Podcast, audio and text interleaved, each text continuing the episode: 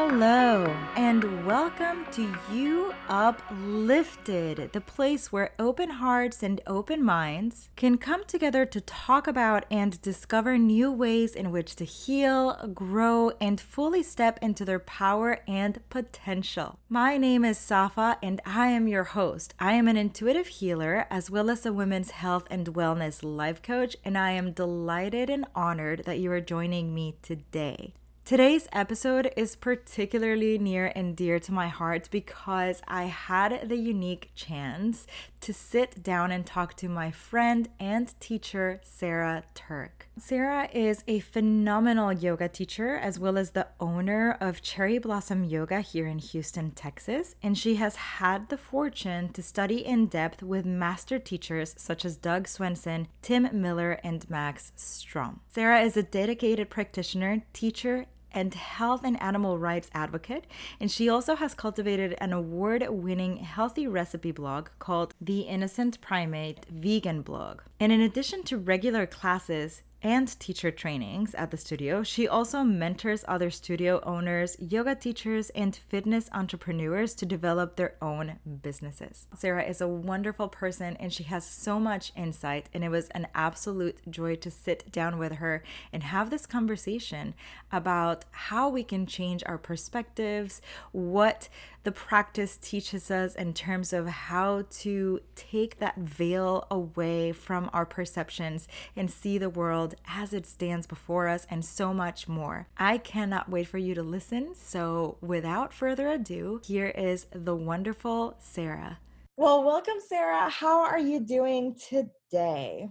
I'm doing well. Thank you for having me on your podcast. No, on the contrary. Thank you so much for agreeing to come on. I'm excited and oh, this yeah. makes me so happy because you're you know, it's one of those things. You're not just my friend, but you're also my teacher and you've been my both of those things for so long.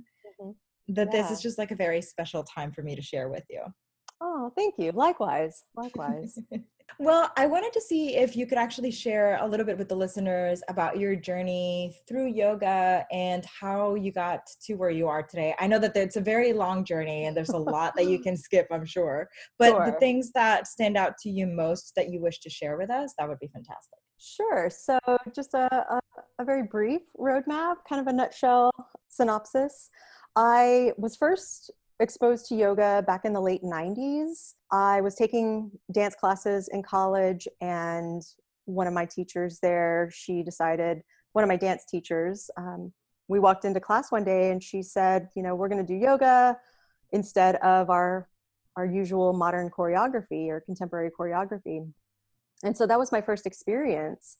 And then it was, you know, I, I practiced a lot of vinyasa and gentle flows and vigorous flows and, and more of a very fluid, choreographed, very dancer friendly style of yoga.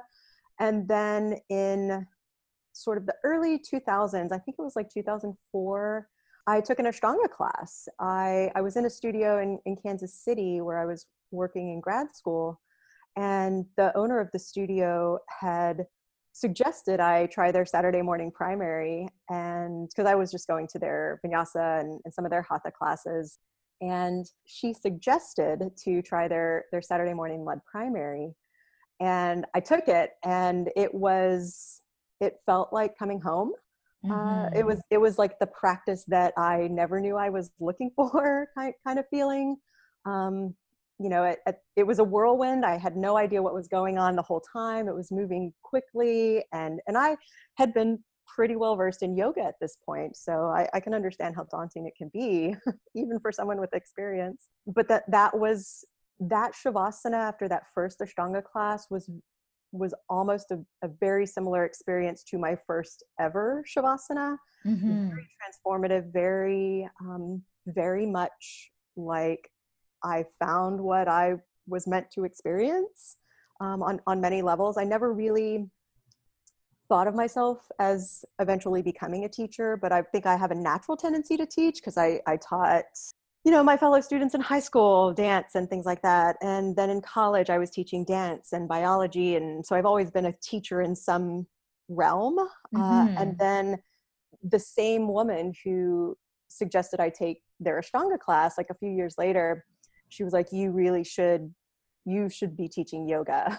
and I was like, oh, "Okay." So I kind of started dabbling and teaching friends and and teaching for um, an at-risk youth nonprofit.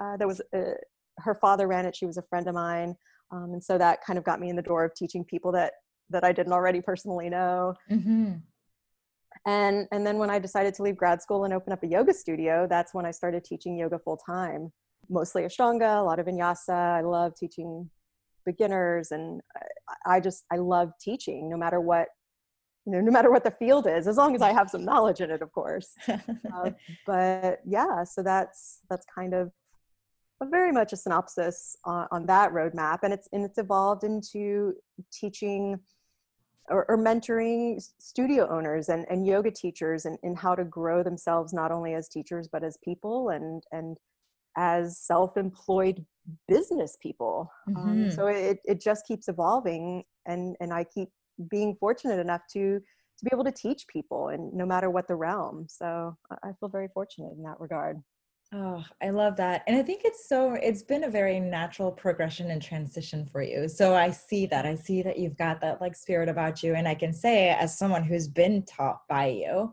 mm-hmm. that you exude this very personable and just like a very deep but also very authoritative space right? Which is exactly yeah. what you look for with your with your teachers at least i do. Absolutely. and it, yeah and it's so beautiful. And i love that you're also helping other studio owners and teachers to further evolve their own businesses and everything. And i've been i can i can say i count myself lucky and that i've hmm. i've been at the receiving end of that a little bit as well which yeah, is such an honor. but i love that you're doing that because i find and tell me what you think about this because perhaps and it is maybe slightly my own perception about this but to me okay. it seems as though within the yoga community there's almost like a tight-lipped rule. You know if you've been teaching for a certain amount of time or if you have your own studio very few people will ever share with you what it took to get there or the tools that they used and it's more about like kind of closely guarding it and keeping it almost like oh this is my precious. This is my like secret. I'm not going to tell you how i got here or what i did. You know it seems a little bit in in that sense obstructed. But again that could just be my my point of view. Um i don't think it's necessarily just your point of view. I i do think there is that. And you see this in any field right? Now that that yoga is such a proliferative industry more than just you know some underground yoga studio down some back alley that you kind of had to know a guy who knows a guy to, to even find. Mm-hmm. now you have like yoga studios almost on every corner depending on the city that you're living in.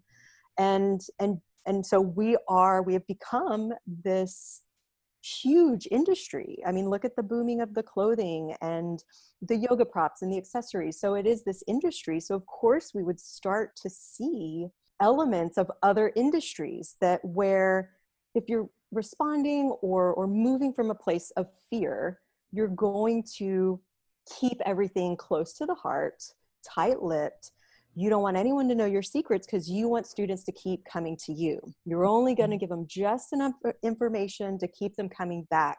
You're not going to want to help any other teachers because oh what if the students go to those other teachers? And and mm-hmm. that whole kind of fear cycle of being afraid that another teacher or another studio or whatever it is is going to take from you. When in in reality and i get it we've all kind of been there right? We're we're we start having those attachments of, of students coming to us whether we're individual teachers or studio owners or what have you. And businesses in general we want we want the customers to come to us so how can we keep that? Mm-hmm. Mm-hmm. But if you if you go from a place of abundance, you know, I know that sounds oh my gosh, it sounds so cliche. Like don't act from a place of fear, act from a place of abundance and gratitude. But there's a reason it's a cliche, right? Yes, yes. The minute you start offering up as much knowledge as you have, and this is what I tell my teachers when I train them. Um, this is what I tell my teachers when I hire them you know, Safa, you have definitely probably heard this, even though like we hired you ages ago, so it might have just kind of gone by the wayside. But because it, it's a culture that we have at Cherry Blossom, so it it kind of exists unsaid now. Mm-hmm. But I mm-hmm. tell every teacher that that I hire, that I train, give everything that you know. if you don't know something, send that student to a teacher who does. Yeah. And then you learn whatever it is. Like let those questions be what guide you in your own knowledge. Mm-hmm. But don't don't be afraid to encourage the growth of someone else because that's what we are as teachers. We're encouraging the growth of other people, whether it's in how to align their triangle or how to be open and free of their own traumas that they've been carrying around, whatever that degree or spectrum that we're teaching and encouraging and, and helping to nourish. Mm-hmm. We have to give everything. We have to tell them everything that we possibly know. And when we have reached our the limit of our knowledge, hopefully we know someone else that has more knowledge to refer them to. That's why mm-hmm. every teacher needs a teacher no matter how long you've been teaching, right? That's why I have my teachers. That's why I encourage people to to expand and continue having a teacher. Um, mm-hmm. Um, you know, one and it and it comes in a cycle. One of my teachers, I'm now having to teach him or or getting to teach him about this new world that that we're in this digital technology teaching so it comes full yeah. cycle but if i didn't completely trust him in teaching me he wouldn't he wouldn't feel comfortable in me teaching him. Absolutely. If he didn't know how to do it, he doesn't feel threatened by the fact that I have knowledge that he doesn't currently have. Mm-hmm. Mm-hmm. But yeah, like I, I mean, I understand that that notion, and and I don't think you're completely, uh, you know, out of the realm of it when you think that way, because there are a lot of people out there that feel that way, that they they want to hoard because yeah. they're afraid that other people will steal what they have. Mm-hmm. And my opinion is if if it's going to be stolen, it isn't really yours, right? you know, and and if it is really yours, it can't be stolen. And we're also talking about people, so like that's a whole other conversation in itself. But but the idea is that you know the more knowledge I have to offer, it shines light on the areas where I don't have knowledge, right? Yeah, but if I try to yeah. hoard everything, then I'm never going to learn and grow mm-hmm. as an mm-hmm. individual because I won't know where my knowledge stops. Yeah, no, 100%. And I'm and I'm just so excited about everything that you just said because it yeah. just resonates so deeply within me and I'm thinking, "Oh god, what about this and that?" But mostly one of the things that sticks out more stands out more about what you just said is that yeah, you're right. I think it's coming from a very it may even be that we've created a cultural core wounding for ourselves in that we've learned to reside in a space of fear with one another so that we continue to think that it is impossible for the universe to gift to everybody in equal measure. You know, we Absolutely. think that there is only one way, you know, like this can only belong to one person. And if anybody else tries to come in and get it, then, you know, that's, that's like you said, it's either stealing or they're trying to take advantage or whatever. But the truth yeah. is, is that there is more than enough for everybody. And not just that, I think it would be important for us to take a different stance and hopefully learn as mm-hmm. a unit to change our perspective around how we relate to one another in terms of we are not threats to each other for right. many different reasons, right? We're yeah. not threats to each other because, as you said, if it really isn't yours, like let's say if your power really isn't yours, then that means you've given it away and you're powerless. Mm. But if you really are fully in your power, then no one or and nothing can take it away from you so that's one and the other thing is we're here to serve each other we really right. are one and the same yeah it, I, I think you're right i think there's this this wound in society that that causes us to kind of you know using that same metaphor kind of pick at the scab and so it never really heals. Yeah. There there because even i sometimes as as giving as i am i there are moments mm-hmm. like brief moments that i'm like okay no. And then i exhale and i go back into that place of you know the students who want to come to me will come to me. Yeah. But if i can't serve them then i i at least want to be able to to send them to someone who can Mm-hmm. Because where I'm really coming from is I want the world to be a better place. Yes. I know that I can't help everybody.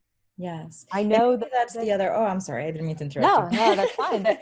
well, I mean, you were probably gonna like follow up what I was saying, but there's not one single teacher that can teach every single person. That's why we have as many of us as there is, because someone is going to connect with teachers differently. Mm-hmm. You know, the mm-hmm. students who connect with me may or may not connect to you, or they may connect mm-hmm. to both of us, but for different reasons. Yeah. Um, you know, the studio down the street, the, the students who like Cherry Blossom may or may not like the culture that, that that's at that studio and vice mm-hmm. versa. The students who don't really care for the culture at Cherry Blossom may enjoy the culture at, you know, Susie Q's studio down the road. Mm-hmm. Um, and so, but but the idea is that that's why we all exist, right? Is is to offer that difference into the world, mm-hmm. um, and mm-hmm. stop looking at it as competition, and and looking at it as a way for each of us to serve yeah. the potential population because everybody's going to be different.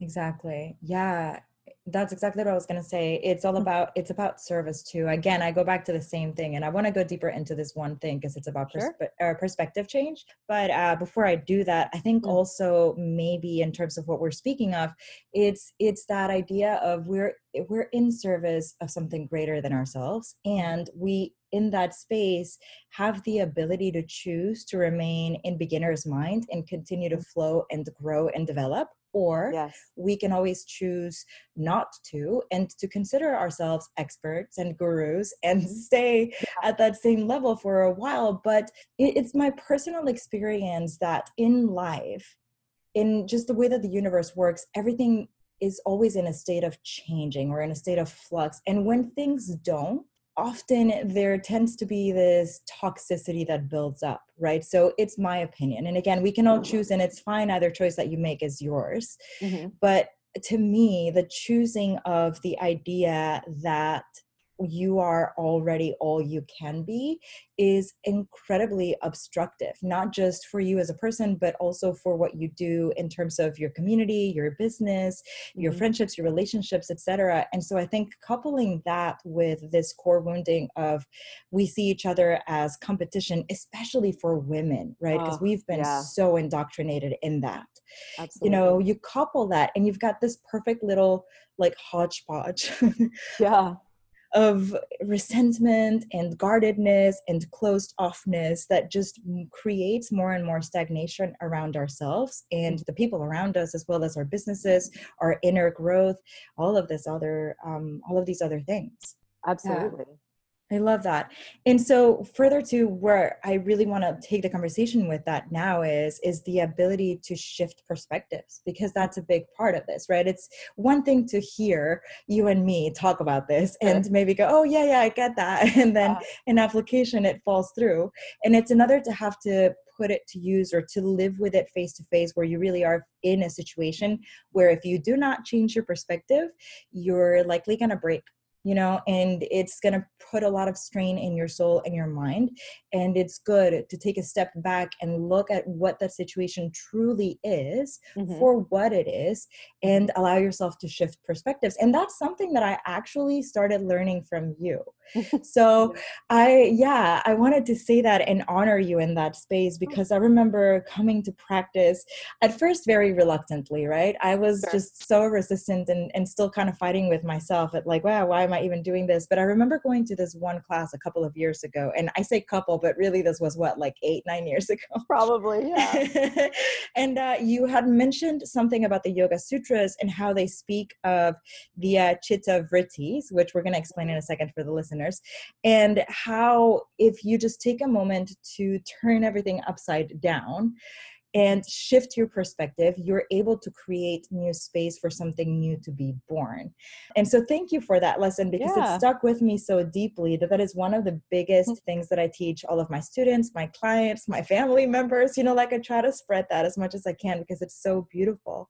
Um, so, in in terms of that, can you tell us a little bit exactly what the sutras say about chitta vritti and what it is to change perspectives and what your what your stance is on how that can help us heal? Heal? Well, sure. So, um, you know, the chitta is is the mind stuff. The vrittis are it can be translated as like revolutions or turnings or fluctuations is often a common translation. Mm-hmm. Um, and and the sutra that you're referring to, Yoga Chitta Vritti Nirodha, Yep. Um, yoga is the cessation of the fluctuations or the revolutions of, of the mind. Mm-hmm. So thinking about i mean you can you can look at this on a macro scale you can look at it on a micro scale. So like looking on the micro right we have our thoughts turning over and over. These are the fluctuations the, the revolutions of the mind stuff that this that this uh, sutra is referring to. And in terms of everything constantly changing like you mentioned our thoughts are constantly turning over and changing and and that's the mind's job. It, it is meant to turn over and process and and have those fluctuations.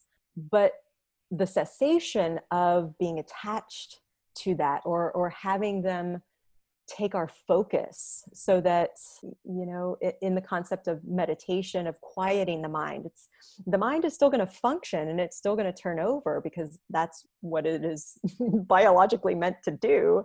But allowing those those fluctuations gives you the freedom to not get stuck in any of those negative cycles of i'm not good enough i'm not pretty enough i'm too fat i'm too thin i'm too smart even like you know there whatever your the thing that you're holding on to that is holding you back whatever it is those are the fluctuations that you don't want to stay attached to. You want to allow the fluctuations to evolve and become things like i am worthy i am full of gratitude i am full of giving.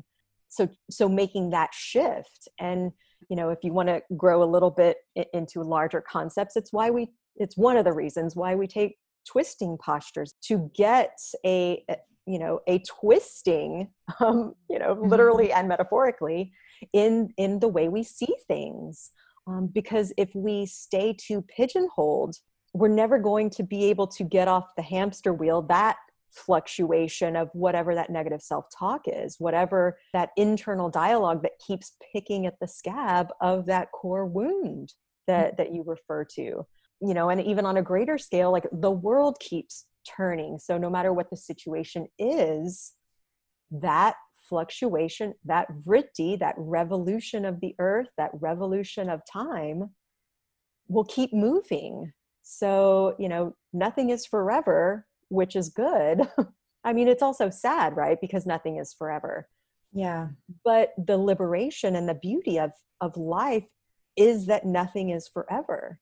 Mm-hmm. So, I mean, we saw it when when we had this shutdown with the the coronavirus. Mm-hmm. And you saw some people and everybody's going to respond in their own way and this is not in any way a judgment of those responses, but you saw people freaking out and getting into that hoarding mentality whether it was groceries or business um, mm-hmm. you saw that but then you also saw an instant pivot for for some businesses. Um, you you saw an instant shift. You also saw you know the pause which you know we're all going to re- react in our own ways. You had some people pause and say okay i i need to process this traumatic and unexpected event and then and then they emerged a couple of weeks later and pivoted their business or you know felt comfortable going out to the grocery store or whatever it is that that they mm-hmm. needed to mm-hmm. pause for but you you saw instant panic you saw instant peace um, mm-hmm. and then you kind of saw somewhere in between this kind of pausing moment you know one of the things i was talking about was it, it's moments like this that we practice right to always kind yeah. of not expect the unexpected but allow the vrittis to keep revolving and to not mm-hmm. get stuck in them. So cessation is one thing but but getting stuck is another right? Yeah. So i don't know if that answered your, your question or not. It um, did but it did. yeah and i yeah. think it's a it's a new i always like see this is why i like having conversations with people and having mm-hmm. conversations mm-hmm. with friends and teachers and everything because each that's the other thing about perspectives too i think mm-hmm. and the way yeah. that our mind works is that everything is going to be so unique just like our bodies everyone's yeah. body is unique and everyone's body changes from day to day and almost moment to moment mm-hmm. so when it comes to your mind it's much the same and and you'll have a perception of what's going on around you and inside of you that's very unique to yourself at the mm-hmm. same same time any information that happens or that comes through you will process uniquely right so yeah. i love i love everything that you said because it's beyond you know for me it's that change of like you said it's you get we get ourselves into these physical postures so that we can embody them in a in a physical mental and spiritual way later mm-hmm. so we put ourselves in inversions and that immediately challenges those those vrittis, right? It challenges yeah. the fluctuations of the mind because you have to be very, very present. Uh, I very yeah. rarely use the word focus these days, but you have to be very present with what is happening in that moment as it presents itself to you so that you can yeah. stay in that space. And you also have to be in that space of very deep discomfort, very likely fear, things that are coming up for you that you may not even have known that were there for you. So we embody those spaces, for example, in a very deep inversion. And, you know, I, will I'll just out myself here and say you know this firsthand, seeing it with me, just because you saw mm-hmm. how many times I kept falling over in my headstand. So yeah. it's and it's that it's the fact that you give yourself the space to transition through those spaces, mm-hmm. so that in the practice when things come up in your day to day, you're able to observe them and see them more at face value. And I think that goes very to the core of what you were saying in terms of yes, everything is revolving, nothing is permanent, and that is so beautiful, but it's such a hard lesson to learn. Yeah. But at the same time, what it does is it allows us this pliability and it allows us this choice. At any given point in time, we can choose to either go further into or further away from.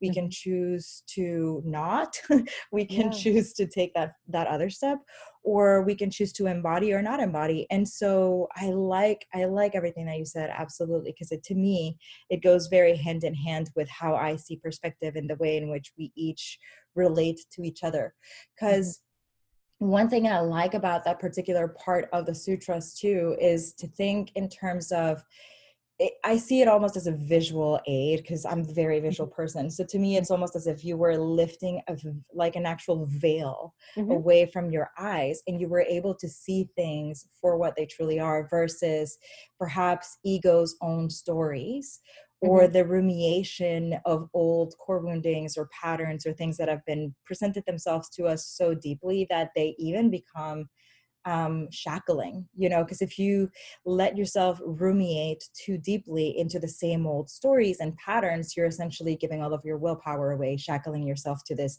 idea or this thought or this thing or this person or this point in time, mm-hmm. you know, and then we lose the value of what's really in front of us which I think another space where we see that a lot is in connecting with people. Mm-hmm you know it's we very often are in presence with someone but mm-hmm. we really aren't. We're just there yeah. kind of going through the motions and anticipating things or narrating our own little thing in our heads. Yeah right. yeah. Yeah no no absolutely. Like when and i think this whole you know lockdown situation is making that very apparent that when we were actually able to be together we weren't actually together and now we're missing that we're craving that we're we're realizing that that lack of connection or you know being in the same space but not being together mm-hmm. sense. Yeah. um, you know there you have people on their phones at, at dinner and, and those kind of things and and now I, I hope after we come out of this that we'll see people actually being present. I know myself have found kind of a a decline in my interest in being on social media not not for any other reason other than like I feel like I'm on the digital world quite a bit more these days and so I'm just kind of tapped out by the time I would normally be on social media but we're also seeing the value of it. But nothing will ever replace human connection and and being in the presence of another human being. I don't think that will ever change but what I think will hopefully change is that when we are together again we'll actually be together when we're together right? Mm-hmm. Uh, I, I, can speak to like a personal example of this. Um, my dad and i we used to like have you know lunch once a week whatever. We'd get together on a quite a regular basis and we were always very present with each other. Uh, but one of the aspects was like we'd give each other a hug but it was just sort of a not a going through the motions hug but not like a deep like mm. you know deep hearty quality hug yeah like a heart to heart hug yeah but you know during all of this lockdown I, I, have not wanted to go over there just in case mm-hmm. you know i mm-hmm. brought anything to him I've pretty much been staying inside my house. And I feel relatively safe because I, you know, for whatever reason, but I just didn't, I didn't want to risk because I love my dad, right? I wouldn't want to take him anything, yeah, um, other than like you know cookies, but no, no cooties. um, so so we kind of we kept our distance, and it was last week. He was like, okay, you know, things are are getting a little bit more relaxed on the regulations and things like that. He's like, I miss you. Let's go get some Tex-Mex takeout. And I said, sure, that sounds good. Like I, I'm missing you too. Let's do this. And so I, I went out to see him. We grabbed some some takeout. And then when I was leaving his house that night, he gave me a hug. And it was probably the the heartiest hug that he and I have had mm-hmm. in, in probably a long time, like mm-hmm. years, if not decades um, it's always just been sort of that half like hug kind of thing and we've had several hugs since because you know i saw him today and i, I saw him yesterday because we're doing some work on my house and in each time it, it's been a hearty hug to say goodbye and and so i think i have hopes that that's how it will be with everybody not just you know me and my dad kind of thing it'll will truly appreciate what it means to physically touch another human being, mm, um, especially yeah. for someone like me who lives alone. And I like being alone, mm-hmm. but when there when two months go by and I I haven't touched another human being, you don't realize the toll that that can take. Mm-hmm. So I mm-hmm. think human connection is going to not only be more present, but I think everybody is afraid that we're going to be less in con like less in physical touch and less in physical t- contact I, I think it's going to be the opposite but i also think there's going to be some of us who come out and i was never really a big hugger before any of this but i think i might be after this. I might, end up kind of falling back into that middle space of you know I, I hug the people who i'm truly close to but i i have a feeling coming out of this i'm going to want to hug everybody. Yeah. Just that human contact right? If, if you're living with somebody you still have physical touch. Mm-hmm. um, but but for for someone who lives alone you know even if you do get out and about it's not like you're hugging the person at the grocery store checking out your groceries. It's not yeah. like you know there there isn't any human contact. And so not only i think are we going to have a deeper presence when we're around other people i, I think we're going to have greater contact. Mm-hmm. you know more people holding hands without it having to always be something sexual or, or intimate like um yeah. you know sexually intimate like yeah. but you know I, i'm hoping that we might see that more with people mm-hmm. that that there will be more human contact because of how deprived of it we are right now yeah more space for like true connection i think and that's yet Absolutely. another i think that's another shift maybe like a global one in terms of the same yeah. you know not to like keep going back to the same but bringing it yeah. back to what we were talking about the chitta vrittis i think that we get globally we had this like narrative mm-hmm. that things had to be a particular way and we liked yes. in my opinion i think that we liked looking at the social the social connectors that we had created mm-hmm. for ourselves as like the end all be all but what in my opinion was happening was we were actually becoming more and more separated from each other because it went from experiencing each other sort of as you said more more present more in a physical way more like the fact that you could pick up the phone for example this is going to sound super silly but yeah. the fact that you could pick up the phone and hear someone's voice and that resonance and the mm-hmm. vibration mm-hmm. and know just from like the way that they're talking to you that you could empathize with what they were feeling and everything was a yeah you get context yeah you had yeah. that connection that heart to heart sort of connection through the energetics was there. And i think a lot of that gets lost when we focus solely on like text messaging or just by email. And again not that i'm like judging anybody for doing this but my point is i think globally we had put these ideas in place that that was how the new connection was going to be. And in my opinion what ended up happening was it created way more distance between us. Well this feels almost like a reset you know, yeah. in many ways. It feels almost like, well, hey, look, now you've experienced this, but don't you really want to see someone? Don't you really want to like be able to hold them or be in the same room with them? Heck, mm-hmm. even breathe the same air as them. You know, that sounds so trite, but it's so deeply ingrained into who we are because at the end of the day, that's what we are made up of, you know, light, vibration, energy. Yeah, and I, I talk about it a lot in my classes of you know we're all sharing and, and breathing in the same space mm-hmm. and it's that's one of the things that connects us right which now in in the current climate is scary and gross and, and all of this but in, Different, in yeah. abstract concept like the breath the the breath that i am breathing out what i am exhaling you're inhaling mm-hmm. and so the air that has been inside my lungs is now in your lungs and therefore we're connected mm-hmm. you know on that like abstract level and i realize if you take it like hyper literally it is it does sound really gross but but the idea is that that's how we're connecting the inside world to the outside world is is through the breath right that's how we connect to each other internally mm-hmm. not just mentally not just externally holding hands hugging whatever it is but but we're like you said we're breathing the same air. Mm-hmm. and that can be a very beautiful thing or it can be a very scary and slightly gross thing. Yeah um, yeah. so i like to prefer to look at it on the beauty side of, of like yeah that's what's keeping us connected. I i breathe out and the plants take that carbon dioxide and put out more oxygen that i breathe in that connects me to the natural world mm-hmm. breath that, that I am breathing in and out, you are also breathing in and out, and that connects our internal worlds. And so, you know, that whole concept of we are one and you know we're all stardust and, and all of those kind of things yeah yeah like that eh, in a way it's kind of true because that's that's how we're all connected like you don't have to slice your hand open and, and like you know share each other's blood and stuff to feel connected anymore like you know, sorry, 80s child growing up. Like oh that's oh my what, God. yeah, no, absolutely.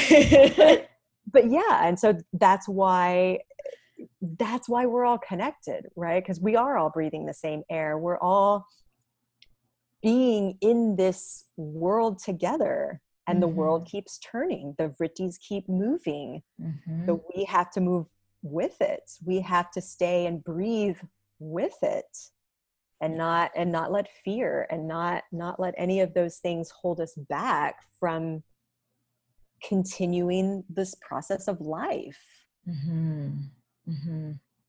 Yeah and how powerful a perception change can be yeah. to heal too because you know it's you and i are talking about this and right now at the time when this is being recorded we're still in the midst of everything that's been going on mm-hmm. with covid and it's i think also about the things that we choose to focus most on and so we've we look at certain things and the conversations get worded in a very particular way but mm-hmm. to, to hear us sit here and talk about the beauty of like eventually being able to be together and breathe yeah. the same air and share that connection i mean that to me feels very like soothing it feels yeah very very needed and mm-hmm. it feels like a good reminder you know think about what it is that you are experiencing in your life that is presenting the most amount of pain or challenge or difficulty or discomfort mm-hmm. and maybe perhaps before you try to take a step t- to forcibly change it or run away mm-hmm. from it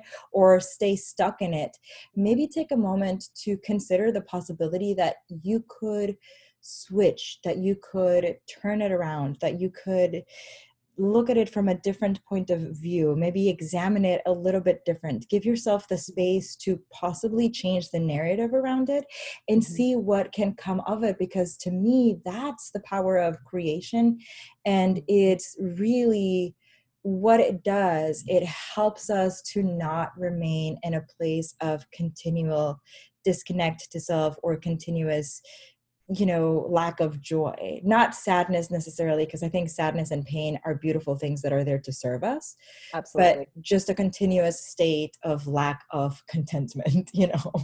Well sure right? And and so speaking of like perspective and contentment most people confuse happiness mm-hmm. with contentment that they they think that the things that make them happy are what make them content yeah. and in reality it's it's the contentment that allows them the freedom to be happy mm-hmm. or to find happiness in the in the peripheral things so yeah. you know one of the other things i talk about in, in my classes is shifting that perspective to finding contentment mm-hmm. not just pleasure not just happiness not just joy not not the emotions but the foundation yeah. of all of those emotions you can be angry and and still have a foundation of content you can mm-hmm. be ecstatic and have a foundation of content you can be depressed and still have a foundation of of yeah. contentment but it's it's not it, it's shifting that perspective that i'm just seeking happiness mm-hmm.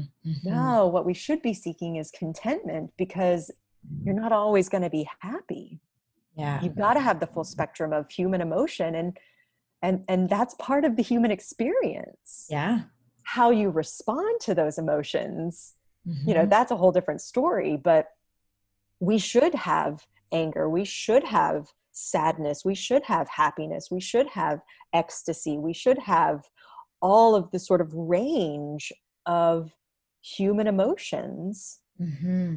but that are that that underlying all of that is a sense of contentment yeah so that you know i i suffer from depression and and when those cycles come up i have to if if i don't want to get too deep into that pit of despair which mm-hmm. if i mm-hmm. you know if i don't honor the flags that start coming up if i get to that place it's mm-hmm. hard mm-hmm. yeah so i have to allow myself to sink down into my my foundation of contentment that that no matter how long this lasts mm-hmm. i know that it won't last forever Yes. And if it does last forever, I'm okay with that.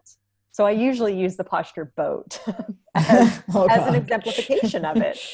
And and you know the students like when I first bring it up in an intro to Ashtanga or wherever I'm offering this this little nugget is that I, I talk about boat being a posture of contentment and and for those mm-hmm. who who don't necessarily practice yoga in the audience boat is this like wicked core hip flexor strong, balancing on the hips kind of crazy pose look it up yeah. it, you know it, it looks easy but it's certainly not even for someone who's been doing it for 20 years like yes. my legs still shake it's just one of those postures that yes you get stronger mm-hmm. but it, it it's it's still wicked hard. yeah, yeah. Um, and so I talk about it as a posture of contentment, and then I usually get a little scoffs in, in the class, and I'm like, no, let let's shift the perspective, right? Because all you're focused on right now is how hard you're working. If I count to five slowly, because we count to five in Ashtanga, that that should shouldn't be any different in your mind than if I count to five quickly. Mm-hmm. You shouldn't be waiting for me to count to 5 mm-hmm you know that it should be those that situation of however long this lasts i'm going to sit here and focus on my breath. I'm going to sit here and focus on my response to the situation whether it's boat pose or getting locked down for 2 months. Yes. You know whatever it is that the shift from i wish you would hurry up and count to 5 i'm ready to get out of boat and take my vinyasa or i'm losing my mind i'm ready to get out of my house. Yes to me it's it's the same or at least two sides of the same coin kind of. Like i realize how different they are but philosophically mm-hmm. they're the same. And and i think that's why some people are having an easier time not just like the natural introverts like me. You know like the idea is that okay if if this has to last forever which in and of itself is unrealistic this is not going to last forever but if it did how can I make the best of the situation and still continue serving humanity? And, and so shifting into that place of, well, I will do whatever I need to to continue residing in my con- contentment. It mm-hmm. may be mm-hmm. uncomfortable to be in my house this much. It may be, you know, uncomfortable and make me a little grumpy if i if i can't go to the grocery store every two days to buy fresh vegetables. It, it mm-hmm. may you know but then there's the moments of happiness like oh i love being alone. I love being in my house you know but none of that that's all fluctuating. Those are just emotions that go up and down but that that solid foundation of contentment that i have been working on yeah. for the last you know i mean my practice has been over 20 years but I would probably say I've really been trying to hone in on the concept of contentment for maybe the last 12, mm-hmm. you know, 12 to 13 years, like mm-hmm. kind of mm-hmm. towards the end of grad school. Like I was going through a lot of trauma and, and really kind of trying to truly explore how I understood the word contentment. Yeah. As yeah. opposed to just happiness. Like, so I've been kind of a student of the concept of contentment for about 12 or 13 years. yeah. But it made the initial transition of this much easier because it's like, okay, well, I will make decisions based on the next data coming in, you know, for my business, for myself, for my family, for all of these things, because I, I, I feel like I have a solid foundation. Yeah. And and when this came up, it's like, the people who claim to have a foundation, it would make it very clear who didn't. Mm-hmm. Right. But because I was able to make a smooth transition, it wasn't easy and it was stressful, mm-hmm. but there was still that contentment like, okay, well, whatever comes next, we'll figure it out. We'll, we'll deal with it. Yeah. Make the best of the situation. Mm-hmm. Whether I'm happy or sad about it, I'm content with it.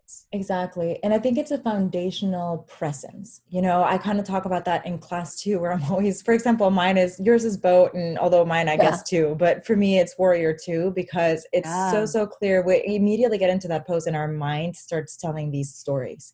You know, it goes on a tangent. Oh my God, I can't do this. It goes, it does a billion things, but mostly because there is a connection to present. There's mm-hmm. a connection to the presence of particular muscles waking up up in a particular order. And so what I'm always saying is build it structurally. Think about it mm. from root from the feet and bring the energy all the way up and find your center. Like if you can find your yeah. core, the essence of who you truly are and know that that is immovable, that it's going to remain valuable and worthwhile no matter what. I think the contentment lies within the presence and the awareness of that moment as you move through the difficulties, the, you know, mm. or the even the happiness, like you said, because yeah. even happiness itself i think you're right we think that that is the main goal we are striving to be happy in this life but yeah. happiness is fleeting it's just as fleeting as anything else is yeah however if we are able to sit in presence of everything that comes up for us as it comes up instead of in resistance with just awareness and again presence and almost and i know that this is a word that can sometimes trigger people but i mean it in the most you know healing of ways in a sense of surrender mm-hmm. then it creates a lot of space for freedom at least to know like you said yes i am in this very uncomfortable space right now or this very painful moment right now and it's hurting me a lot but mm-hmm. i am deeply rooted into my sense of contentment into the knowing that i am who I am, then from there I can grow. And at some point down the line, I might be happy again, or I might yeah. not, but that is fine. I'm still content. And it sounds so weird because we've yeah. been taught to seek the emotion but it's way more than that. It is that yeah. sense of evenness. It's that sense of being alive and being that yeah. transcends all of that and it's it's the practice you know it's not as if you mm-hmm. and i wake up every morning and like immediately we just snap our fingers and it's done we, right it's a, it's a, daily it's a daily attention to it right? it is yes anything worthwhile requires daily attention whether it's our relationships with other people our relationship with mm-hmm. ourselves our mm-hmm. relationship with that bedrock that foundation of of contentment and nourishing it you yes. know you, you have to keep contributing to it. There, there's nothing in this world in this life at least that comes to the top of my head right now that doesn't you know that it's a one and done thing that you will never have to tend to if you want it to stay healthy and alive. Correct. Yeah right? There's yes. nothing that I can think of. If anybody can, I, would like to know. Me too. You could definitely write the show and let yeah. us know because I'm with you on that page. Yeah. I think that yeah, I think you're the same goes with the right. contentment. Yeah. It, it goes with you know people talk a lot in yoga and meditation about finding peace and finding mm-hmm. enlightenment it's like well you know that's again that's something that you have to nourish daily it's not you know you don't do 20 squats or whatever and then your glutes are just like perfect forever and never have to do them again. It's, yeah. In yoga we talk about well once you achieve and i use you know air quotes master a pose whatever you want to call it and then you never have to do that pose again. It's, it's not like you get a gold star and you're like okay check that off the list. You don't have to do that again it's yeah although i suppose you could I mean, yeah, sure, why not why not right but there's always going to be more to yes. teach us like yes. that's why in ashtanga we no matter what series you're practicing you always do the foundational postures one for the strength mm-hmm.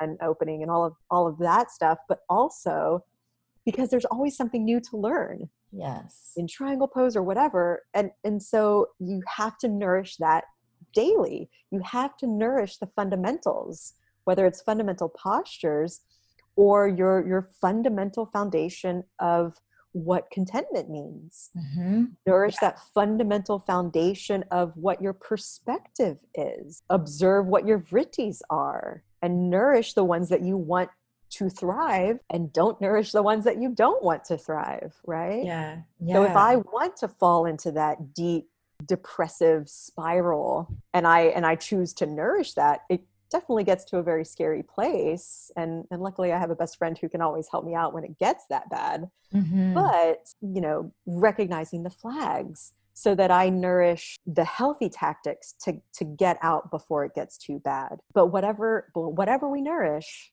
that's what's going to grow. Yep. So let's let's nourish that foundation of contentment rather than always seeking to be happy. Mm-hmm. Yeah. Yeah. Build foundationally, build from the ground up and yeah. know yourself to be in that space. Yeah. And give yourself the freedom to choose. Because again, you can totally choose. If you choose to stay in the same rumiations in the same, you know, chitta vrittis, mm-hmm. that's fine. That's fine. Sure. It will have its own outcome.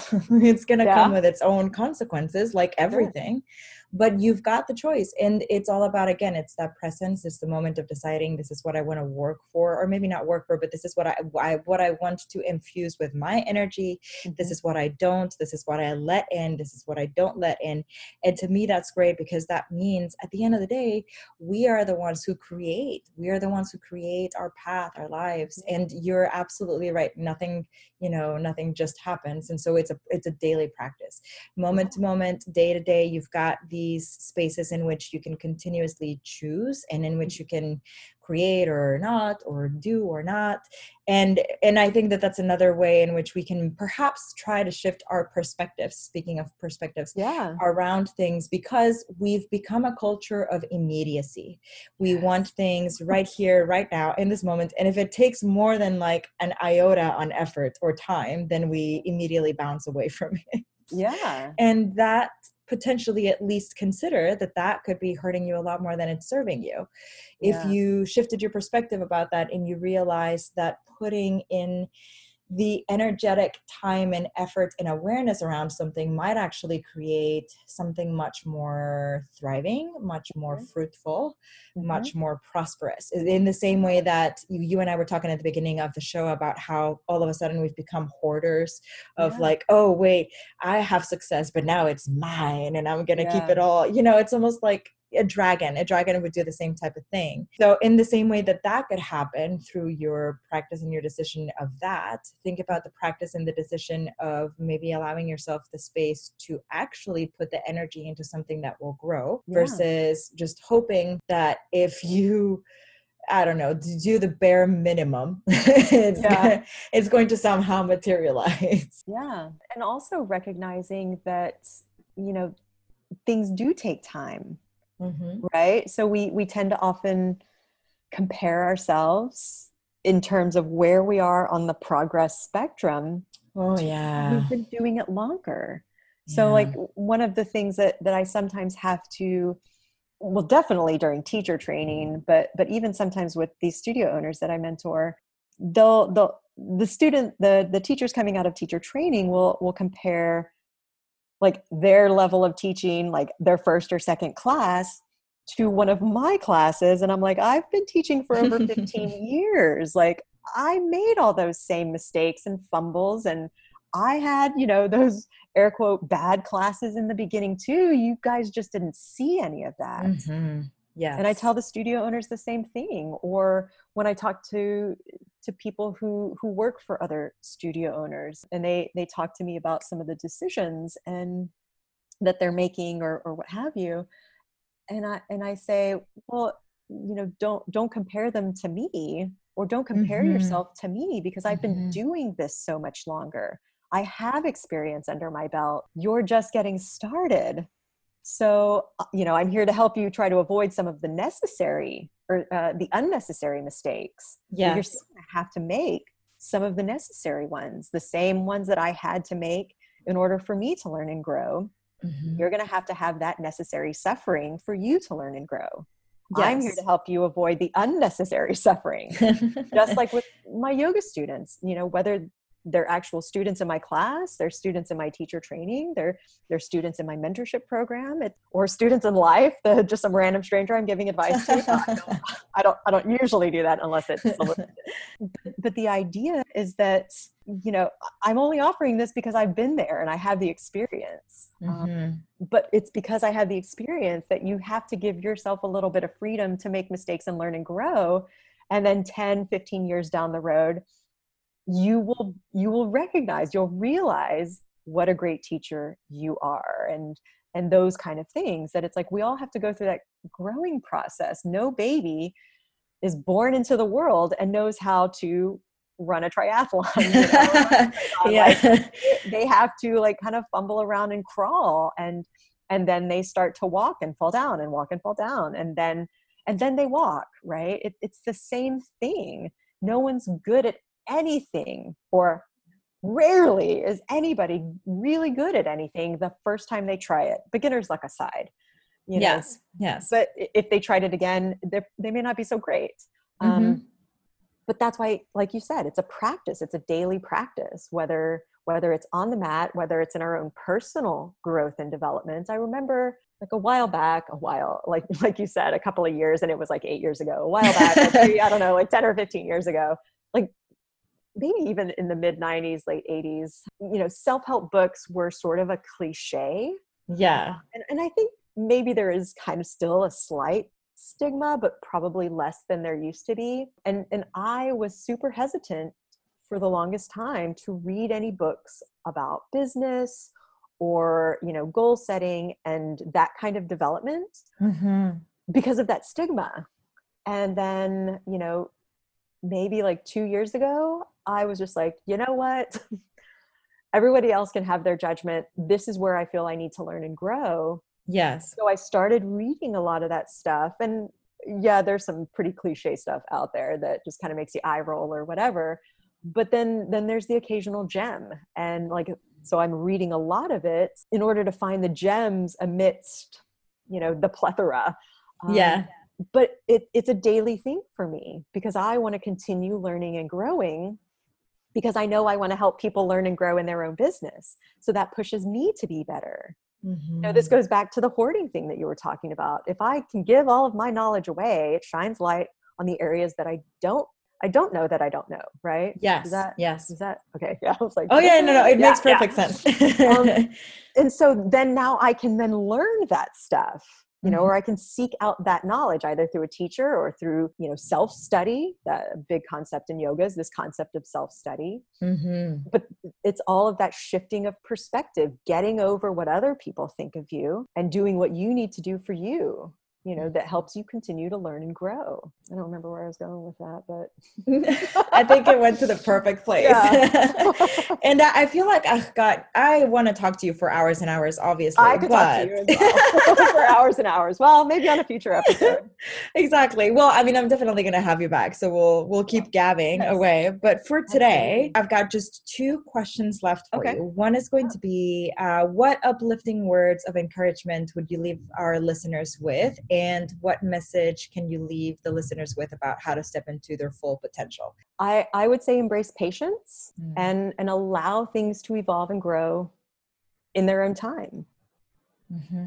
you know we put a timeline on things that doesn't need to be there. If we can embrace patience, we can find contentment. And so, you know, in terms of encouragement, it, it's it's not easy to embrace patience, right? It, or at least for some of us, it's not easy to embrace that. So, so giving yourself the freedom of patience, mm. you know, not not putting yourself on a deadline that will discourage you if you don't make. Mm-hmm flexible deadlines yes. And now now there is going to be time where you need to have like deadlines like your rent's always due on the first and those kind of things. Sure. that's not what i'm talking about but but those self-imposed i want to have this kind of life by the age of you know xyz or or whatever it is you know fill in the blank of of all of these things we say we have to have by a certain time.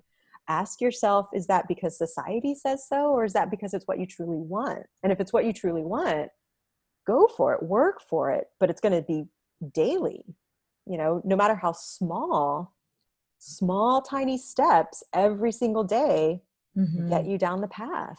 But it's going to take patience and being okay, some contentment in that slow progression. Yeah. You know, patience and contentment and being okay with it taking slow, taking it slower. Mm-hmm. Not not always being in a rush. You want to you want to embrace that patience mm-hmm. you know you don't want to lose 20 pounds in two days because it's not sustainable mm-hmm. you want to lose weight slowly you want to encourage healthier nutrition slowly because it's so much more sustainable yeah. if you want your life to end up somewhere work the tiny daily steps to get there mm-hmm. but it's all based on patience and contentment Oh man, I love that. And yeah, it's quite the task for some of us. yeah, absolutely. I would say for mm-hmm. all of us. Yeah. Oh, I love it. Some Sara. days are easier, some days are harder, but yeah, I think it's I think it's work for all of us. Mm-hmm. I agree. Oh, well, thank you. Absolutely. Thank before you. I, yeah, before I let you go, where can the listeners find you? So you can find me at cherryblossomyoga.com. Um, you can also find me on Facebook and Instagram, Cherry Blossom Yoga. I also have uh, a personal teaching page, Sara Turk Yoga. You can find that on, let's see, Facebook, Instagram, and Twitter. You can also find Cherry Blossom on LinkedIn. Um, we have a YouTube page as well that I'm working on getting up and going with some videos. Mm-hmm. But yeah, the, and the uh, Innocent Primate account too. Oh right? yes, and yes, I don't know why I forget about. And not that I forget about it, but you know, when I think yoga, that's not something that comes to the mind. Um, yeah, Innocent Primate. I have a vegan food blog uh, that me and my sh- sister share. Um, post recipes since opening the studio, the, the frequency of recipes has diminished, but we, we started it back in 2008. So it's definitely got a healthy catalog of, of mm-hmm. recipe options on there. So yeah, The Innocent Primate, Facebook and The Innocent Primate blog online. Awesome. Yay. Well, thank you again so much. I'm You're welcome. going to ask you to come back because like I Absolutely. said, we could probably talk for hours. yeah, I would love that. You're welcome. You're welcome. All right. I hope that you enjoyed this interview as much as I enjoyed having it. Definitely always such a joy to talk with my teacher. And if you have any questions about any of the things that you heard on the show, or if you want to talk about something in particular that you've experienced in terms of changing your perspective or learning patience, or any of the things that we talked about, please feel free to email the show at info at nourishing nourishingpaths.com. You can also find me on Instagram at nourishing underscore paths. And don't forget to show some love for the show. Give us a review, leave us a comment, share, and like. And until next time, have a beautiful, beautiful day.